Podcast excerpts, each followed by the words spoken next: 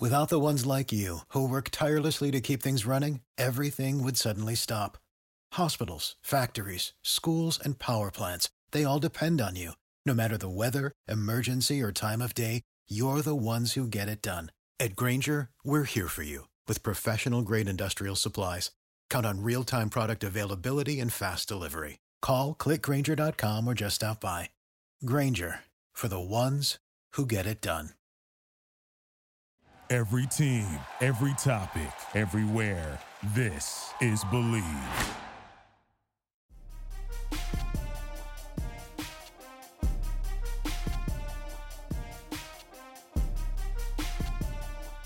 All right, Colts fans, what a day. Welcome to the Believe in Indianapolis Colts podcast. I'm your host, Jake Arthur, here on the Believe Podcast Network, the number one podcast network for professionals. Do you believe? Never miss an episode of the show by subscribing wherever you listen to podcasts. Please be sure to give us a five star rating on iTunes, it would be greatly appreciated. Thank you guys for joining me today. On the show, we'll talk all about the Colts shellacking of the New York Jets as they win their second consecutive game, 36 to 7, and put themselves in second place in the AFC South Division behind only the 3 0 Tennessee Titans. The Colts had an enormous day on Sunday, and it was a total team effort. They scored on a passing touchdown, rushing touchdown, an interception return twice, a field goal twice, an extra point four times, and a safety, doing all those scores at least once for only the second time in team history and the first time since 1996 against the Jets. On the offensive side of the ball, the Colts had another quality day at the office. They totaled 353 yards of offense. They only went 3 of 10 on third downs, which has to be fixed. Frank Reich did uh, did uh, express his disappointment in that after the game. So I mean, even though they they kind of killed the Jets on Sunday, they know they do have some things to fix. They were one of one on their only fourth down attempt, which you know makes up for that a little bit, and then they were a perfect two of two in the red zone. In the passing game, they totaled 234 yards between Philip Rivers and Jacoby Brissett. Brissett came in for Rivers with about 10 minutes left in the game uh, after it was well out of hand. Uh, Rivers had 217 yards, one touchdown, no interceptions, and no sacks for a passer rating of 125.6. And then, as we're seeing, this uh, this Philip Rivers to Mo Alie-Cox connection, that's a real thing now. Uh, Alie-Cox had 50 yards and a touchdown on three catches on Sunday, and he had a career long 45 yarder. He was just wide open in the middle of the field and just kept it going. So that's that's definitely something to monitor moving forward because Jack Doyle was back for this game, and I don't know about you guys, but I didn't I didn't really notice a whole lot of Jack Doyle, not as not as much as I did Mo Alie-Cox. Uh, also, you know, kind of kind of a little fresher face making an appearance. Daurice Fountain and the great story that he is. He had his first two career catches for 23 yards uh, he's got a little more opportunity with Parris Campbell out nursing his knee injury, and then Michael Pittman Jr. also left the game briefly with while he had his ankle looked at. So, uh, Daurice Fountain getting an opportunity and making the most of it. T.Y. Hilton had an all right game, uh, three catches for 52 yards. He's of course been one of the main talking points through the first few weeks. Uh, didn't do anything wrong. His, his game wasn't bad. It wasn't great. It was just a day. Uh, there were no big mistakes to speak of. Uh, it was just Philip Rivers spreading the ball around quite a bit. There were eight guys who caught passes on Sunday, and six of them caught multiple passes. So Rivers is just a guy that likes to distribute it pretty much everywhere. Uh, there was quite a bit of milestones that uh, Rivers reached on Sunday. First and foremost, uh, he needed five pass completions to pass Dan Marino for fifth all time in NFL history. Rivers got 17 on the day. Uh, he uh, he passed Marino's mark of 4,967. Rivers also became just the sixth player in NFL history to reach 60,000 passing yards and 400 passing touchdowns. He hit both of those marks in the same game. needed just 152 passing yards and one touchdown. He obviously got both of those.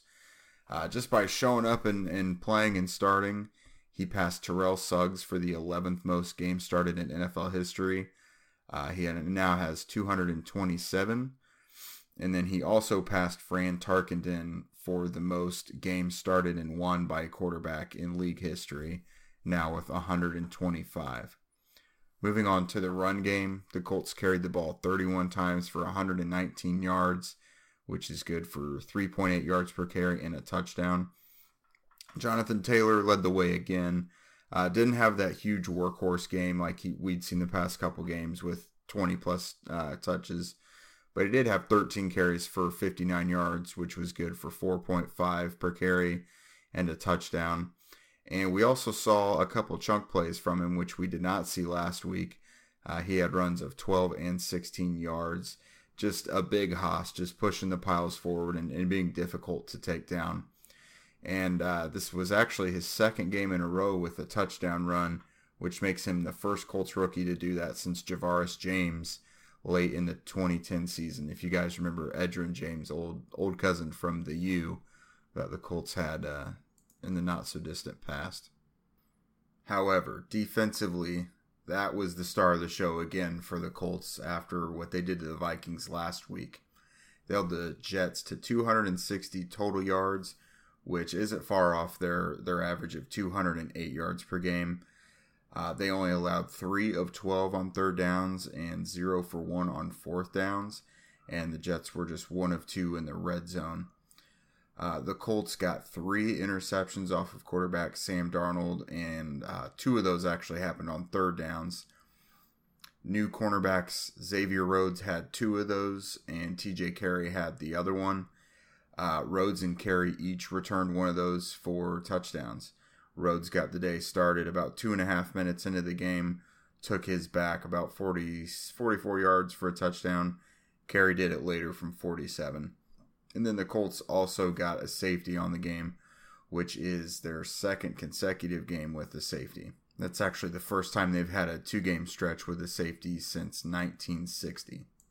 And then also chipping in with some pressure was Kenny Moore, the second with his sack. And then Justin Houston also caused the safety uh, when he got his sack. He also had one last year against the Steelers. So, two years with the Colts, he's racking up sacks, he's getting safeties uh, that free agent move is definitely panning out for the Colts. Again, Xavier Rhodes had two of those interceptions. It was the second multi interception game of his career. Uh, the first time he's done that and returned an interception. Did both those things in the same game uh, back in November 2016 against the Arizona Cardinals. Uh, for TJ Carrie, this was the first two game stretch with an interception of his career and it was also the first interception for a touchdown in his career. Uh, for the Colts, it was the first time they've had two pick sixes in a game all the way back since 1970 against, again, the Jets. And it was just the third time they've done that in franchise history. Uh, Sam Darnold had 151 yards passing on 17 of 29 for only 58.6%. Uh, he did have one touchdown to Braxton Berrios, which was a decent 16 yarder.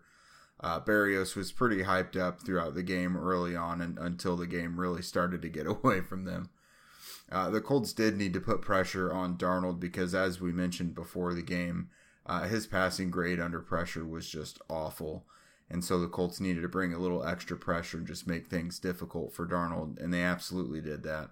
Uh, they forced him out of the pocket quite a bit and just kind of made him throw on the run and, and kind of ad lib a little bit. On the ground again, just like we said was was their run game. It's Frank Gore up the middle for three yards. Uh, they carried the ball 29 yard 29 times for 109 yards, and Gore had 15 of those carries for 57.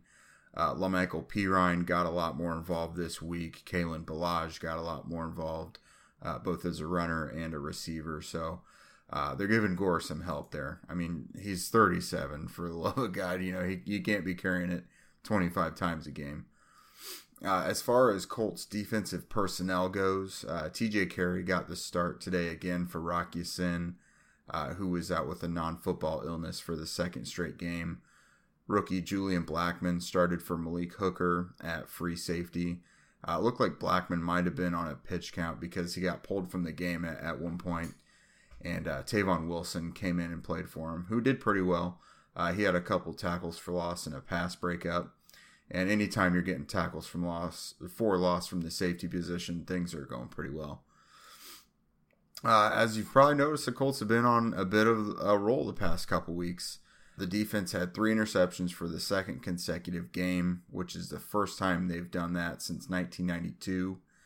Uh, and after holding the Jets to just seven points on Sunday and then the Vikings to 11 points the week before, it was the first time that the Colts have held an opponent to 11 points or less in consecutive games since the end of the 2013 season. All pro linebacker Darius Leonard led the defense as always. Uh, he had 11 tackles. It was his 16th career game with at least 10 tackles. And entering the game, he ranked third in the NFL in such games since he came into the league in 2018. So he'll probably get bumped up the list a little bit there. Uh, he also, at one point early in the game, had a nice downfield pass breakup against uh, tight end Ryan Griffin, just running with him stride for stride and stuck those long arms out and batted the batted the pass down uh, from up the seam.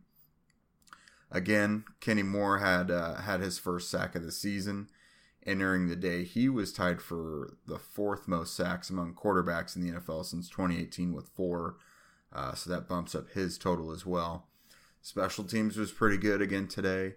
Uh, rookie Rodrigo Blankenship did miss a 41 yard field goal, uh, but he had a, he hit his other two attempts from 41 and 42 yards out and all all four extra point attempts.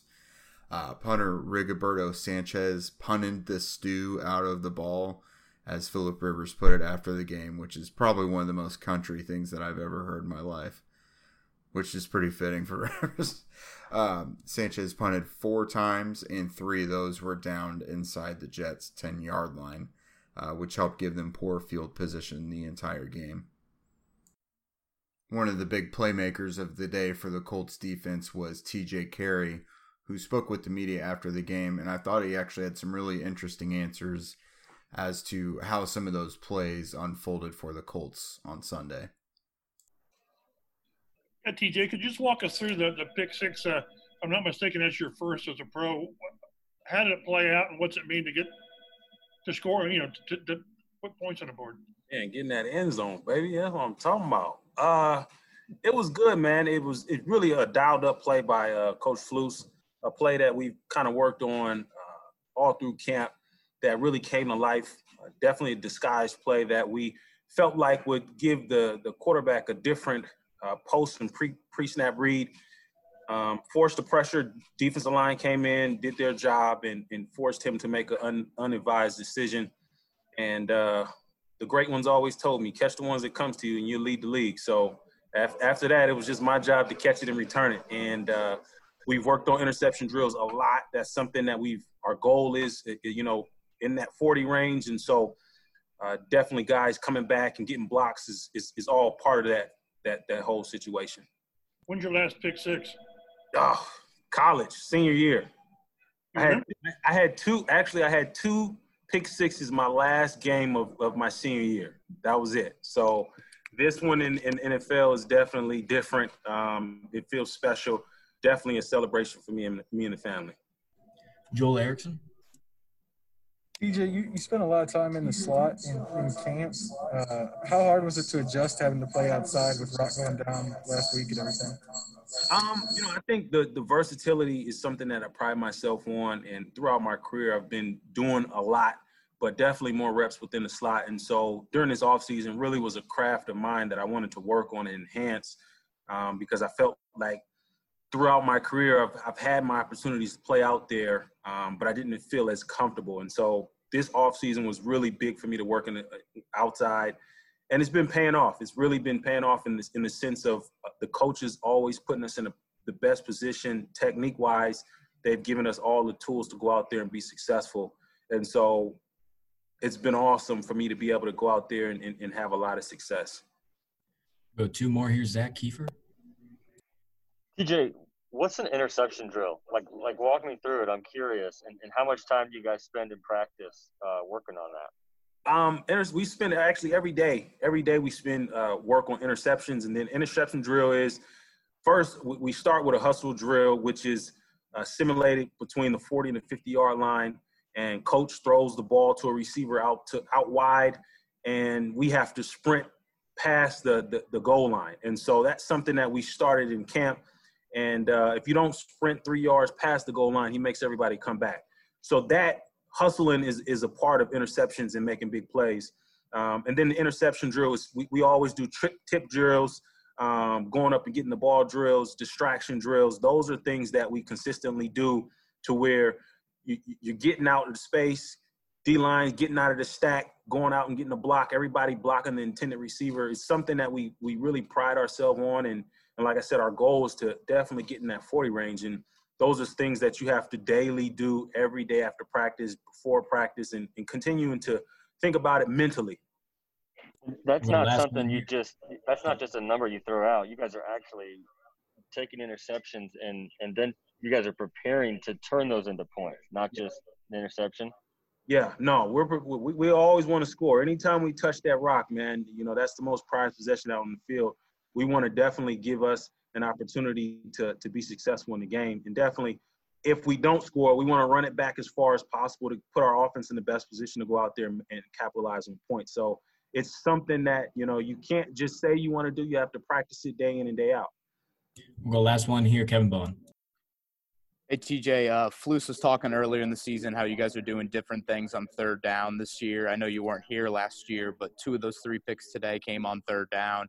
Could you describe just what is different on third down? Obviously, don't tip the hand, but is it more aggressive? How would you describe it? You know, I think really the big thing that we've worked on is um, pre and post snap reads. You know, I think that's something that every quarterback in the National Football League doesn't like. You know, if you can show them something pre snap and then in post snap – uh, you're giving them a different leg, a look. That tick of hesitation definitely gives our D line a chance to get to the rusher. I mean, uh, get to the quarterback and force him to make bad decisions. And I think that's probably probably the biggest thing that we've harped on all year is pre and post snap reads. What do we? What is the quarterback seeing initially, and then as soon as the ball is hiked, what are we giving them? And I think that's probably one of the biggest things that I've noticed um, around the league, especially something that we continue to harp on ourselves is making sure that we're not just one dimensional and showing them one thing and giving them that one thing. All right. Thanks, TJ. That is it for today, guys. Thank you for being with me today after another big Colts win. Please remember to subscribe to the show and rate us on iTunes. We can be found on iTunes, Apple Podcasts, Spotify, Google Podcasts, Stitcher, Luminary, TuneIn, and more. Follow the show on Twitter, Facebook, and Instagram at Believe in Colts, and me personally at Jake Arthur NFL on Twitter and Facebook, as well as Jake Arthur underscore on Instagram. You can find my written work with Sports Illustrated at allcolts.com. If you have any questions that you'd like me to answer on the show, please send them to me through email at believeincolts at gmail.com or respond whenever I send out the call for questions on Twitter.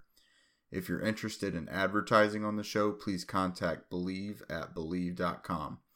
I'll be back with you guys later this week on our preview show ahead of Sunday's matchup with the Chicago Bears. Have a good one.